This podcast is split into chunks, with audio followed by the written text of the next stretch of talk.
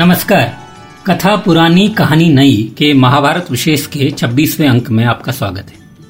राजमाता सत्यवती, अंबिका और अंबालिका के वन गमन के बाद राज परिवार का नियंत्रण पूरी तरह महाराज धृतराष्ट्र और गांधारी के पास आ गया था। राज दरबार में पुरानी परंपरा के वाहक बस भीष्म रह गए थे, जिन्हें विदुर का सहयोग राजकाज में मिलता था। कौरव और पांडव राजकुमार अब युवा हो गए थे। आपसी लड़ाइयाँ और झगड़े करीब करीब रोज की ही बात थी। कुंती की चिंताओं का कोई अंत नहीं था। उसके बच्चों की और उसकी सुरक्षा का प्रश्न, उसकी रातों की नींद उड़ाकर रखता था।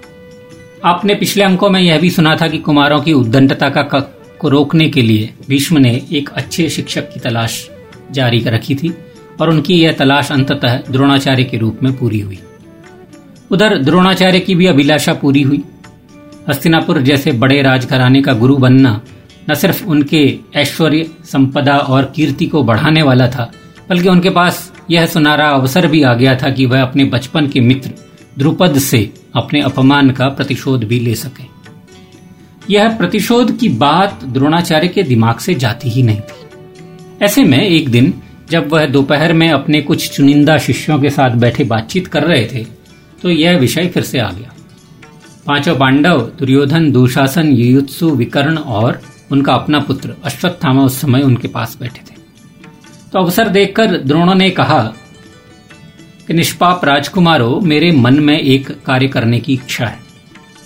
अस्त्र शिक्षा प्राप्त करने के बाद तुम लोगों को मेरी वह इच्छा पूर्ण करनी होगी। यह मैं गुरु दक्षिणा के रूप में माँगता हूँ। अब तुम लोग बताओ कि क्या इस बात का वायदा करते हो? आचार्य की बात सुनकर सब चुप लगा गए। तब अर्जुन ने कहा कि गुरुदेव, मैं प्रतिज्ञा करता हूँ। मैं आपकी इच्छा अवश्य पूर्ण करूँगा। यह बात सुनकर आचार्य का मन गदगद हो गया। उन्होंने बारंबार अर्जुन का मस्तक चूमा और उसे हृदय से लगाकर वे हर्ष के आवेग में रो पड़े। द्रोणाचार्य का स्कूल एक तरह का सरकारी पब्लिक स्कूल था। कौरव और पांडवों के अलावा और भी लोग उसमें शिक्षा पाने के लिए आते थे। कृष्णी वंश, अंधक वंश के अलावा और भी अन्य क्षत्रिय कुमार उसमें शिक्षा के लिए आते थे। सरकारी कर्मचारी का पुत्र होने के नाते राधानंदन सूत पुत्र कर्ण भी वहाँ शिक्षा लेने आता था। लेकिन जल्दी ही अर्जुन अपनी सीखने की इच्छा, अनुशासन और गुरु भक्ति के कारण द्रोणाचार्य के हृदय में बस गया और द्रोणाचार्य उसे उपदेश ग्रहण करने में अनुपम प्रतिभाशाली मानने लगे थे। लेकिन पुत्र तो पुत्र होता है। द्रोणाचार्य के मन में यह था कि जैसा अस्त्र शस्त्र में निपुण उनका पुत्र अश्वत्थामा बने, ऐसा दुनिया में और कोई ना हो। अश्वत्थामा की टक्कर का कोई और ना हो। तो वो क्या करते थे? जब उनके शिष्य दोपहर में लंच के समय में पानी लाने के लिए जाते थे तो वो अपने सारे शिष्यों को तो पानी लाने के लिए पतले सुराख वाला कमंडल दे देते थे, जिससे उन्हें लौटने में देरी हो जाए। लेकिन अश्वत्थामा को वह एक बड़े मुँह का घड़ा देते थे, ताकि अश्वत्थामा जल्दी से पानी भर करके लौट तो अश्वत्थामा जल्दी पानी भर के लौट आता था और जब तक बाकी लोग आते, तब तक वह कुछ और बारीकियाँ, थोड़ा और एक्स्ट्रा नॉलेज अपने बेटे को ट्रांसफ़र कर देते थे। लेकिन अर्जुन बहुत तेज था। अर्जुन ने उनके इस रहस्य को जान लिया। तो अर्जुन ने अपने ही गुरु के सिखाए हुए वारुणास्त्र से तुरंत अपना कमंडल भरना शुरू किया। और अब जैसे ही अश्वत्थामा गुरु के पास पहुँचता, वैसे अर्जुन भी पहुँच जाता। इसीलिए आगे से अश्वत्थामा ने जो भी सीखा, वह अर्जुन ने भी सीख लिया। अर्जुन में जो बात थी वह सब शिष्यों में होनी चाहिए। अगर उन्हें गुरु का सारा ज्ञान और स्नेह लेना है तो। अर्जुन सदैव अपने गुरु की सेवा, पूजा के लिए उत्तम यत्न करते थे। शस्त्रों के अभ्यास में भी उनकी बहुत अच्छी लगन थी।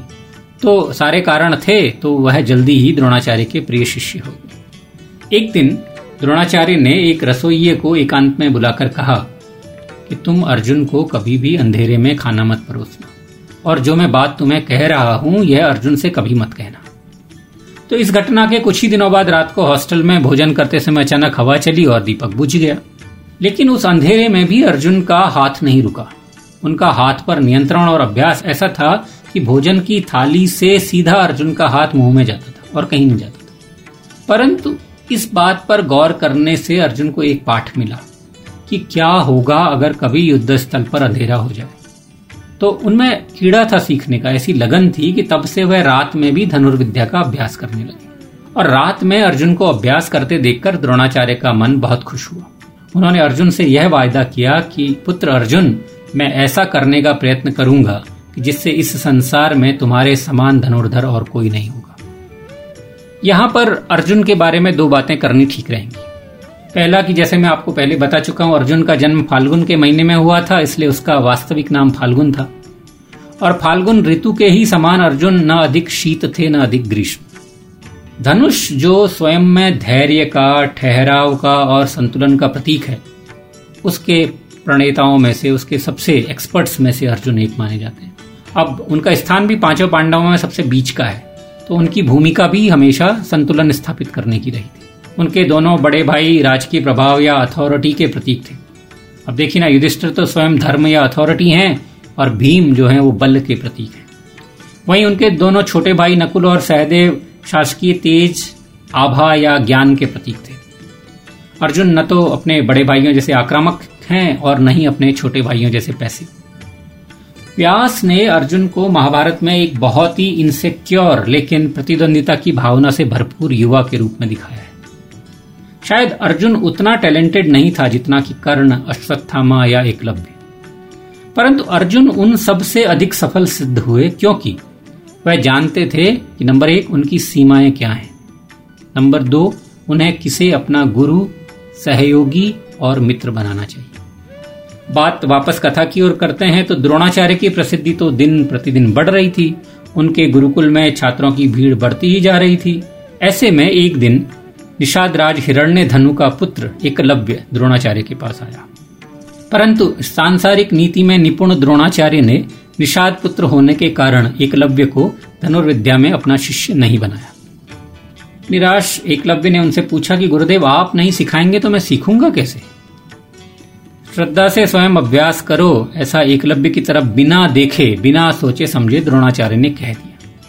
अब लगन तो एक ऐसी चीज़ है ना, जब लग जाती है तो फिर दुनिया में कोई बाधा उसके सामने टिकती नहीं है। तो एकलव्य ने श्रद्धा से द्रोणाचार्य के चरणों में प्रणाम किया और वापस लौट कर आ गया। लौटकर उसने अपने गाँव के समीप ही जंगल में द्रोणाचार्य की एक मिट्टी की मूर्ति बनाई और उसी मूर्ति में उसने आचार्य को मन की सर्वोच्च भावना से स्थापित किया और उस मूर्ति के समीप बड़े नियम से अभ्यास करने लगा। उसका अभ्यास इतना गहन था कि वो कभी अपने घर नहीं जाता था। जैसा उपनिषदों में कहा गया है ना कि श्रद्धा में हज़ार हाथियों से अधिक बल होता है। तो आचार्य में उत्तम श्रद्धा रखकर एकलव्य पूरे मनोयोग से धनुर्विद्या का अभ्यास करने लगा। एक दिन की बात है, कौरव और पांडव कुमार जंगल में शिकार खेलने निकले। उनके साथ खाने पीने का सामान लेकर सेवक भी चल रहे थे, जैसे कि परंपरा है। उन सेवकों में से एक सेवक के साथ उसका कुत्ता भी चल रहा था।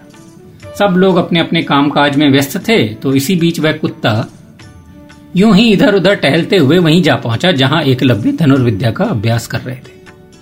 जब से एकलव्य ने अभ्यास शुरू किया था, वह घर नहीं गया था। बहुत समय से धूप में रहने के कारण उसका रंग बिल्कुल काला पड़ गया था। कपड़ों पर मैल की तहें जम गई थीं। काले मृगचर्म और जटाजूट वाले इस आदमी को देखते ही वो जो शहरी कुत्ता था, वो भौंकने लगा। और जब एकलव्य के पास जाकर वह कुत्ता भौंकने लगा तो इससे एकलव्य के अभ्यास में खलल पड़ा। तो पहले तो एकलव्य ने उसे भगाने की कोशिश की, पर कुत्ता शहरी था, बहुत जिद्दी था तो नहीं भागा। तब एकलव्य ने अपने धनुष पर एक साथ सात बाण चढ़ाए और कुत्ते के खुले मुख में एक साथ मार दिए। कुत्ते का मुख बाणों से भर गया और उसी अवस्था में चीखता हुआ वह दौड़ता हुआ पांडवों के पास आया, जहाँ पर उसका स्वामी भोजन परोस रहा था। हाथ की फुर्ती और शब्द के अनुसार चलाए गए सात बाणों के इस कौशल को देखकर हर कोई हैरान हो गया और वाह वाह कर उठा। तब पांडवों ने उस धनुर्धर की खोज शुरू की। अंततः वह जा पहुँचे एकलव्य के पास। अब चूँकि एकलव्य का भेष बदल चुका था तो कोई उसे पहचान नहीं पाया। तो स्वाभाविक ही पांडवों ने एकलव्य से उसका परिचय पूछा। तो एकलव्य ने कहा कि वीरो, आप लोग मुझे निषाद राज हिरण्य धनु का पुत्र और आचार्य द्रोण का शिष्य समझे। आचार्य द्रोण की गुरुदेव की कृपा से ही मैंने यह धनुर्विद्या सीखी अब पांडव लोगों को मिर्च लग गई। जब वह लौटे हस्तिनापुर वापस तो सीधे द्रोणाचार्य के पास गए और सारी बात सुनाई। अर्जुन तो बाद में अकेले में आचार्य से मिला और बहुत नाराज़गी प्रकट की। उसने कहा, आचार्य, उस दिन आपने मुझे गले लगाकर कहा कि मेरे समान कोई धनुर्धर नहीं होगा। फिर आपका यह निषाद पुत्र शिष्य तो मुझसे भी अधिक कुशल और पराक्रमी हो गया। कैसे? बहुत देर तक आचार्य द्रोण कुछ सोचते रहे और उसके बाद अर्जुन को लेकर एकलव्य के पास जा पहुँचे। वहाँ जाकर उन्होंने देखा कि एकलव्य निरंतर बाणों की वर्षा कर रहा था। उसके मैले शरीर पर भूरी विशाल जटाएँ थी, कपड़े तो चीथड़े चीथड़े हो ही गए थे। अब एकलव्य ने जब द्रोणाचार्य को अपने समीप देखा तो आगे बढ़कर उनकी अगवानी की और उनके दोनों चरणों पर अपना सिर रख दिया।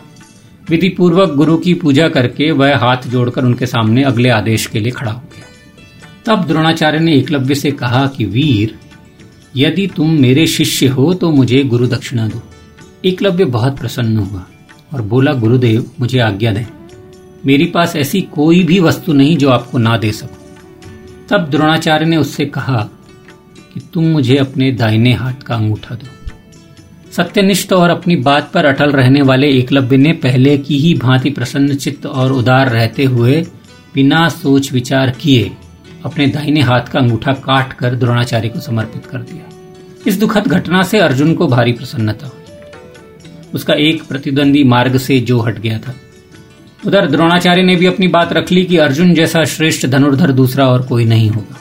और रही बात एकलव्य की तो गरीब और वीआईपी कल्चर से परे लोगों के साथ जो होता है, वही उसके साथ भी हुआ। बाद में एकलव्य ने तर्जनी और मध्यमा के सहारे तीर चलाने में महाभारत हासिल की। लेकिन वह कभी भी वैसा महान धनुर्धारी नहीं बन पाया। महाभारत के युद्ध में वह कौरवों की ओर से लड़ा और वीर गति को प्राप्त हुआ। आज की कथा यहीं तक। मुझे यानी युगल जोशी को विदा दीजिए। जल्द ही कथा पुरानी कहानी नई के महाभारत विशेष के सत्ताईसवें अंक के साथ आपके सामने फिर हाजिर होऊँगा। तब तक के लिए नमस्कार।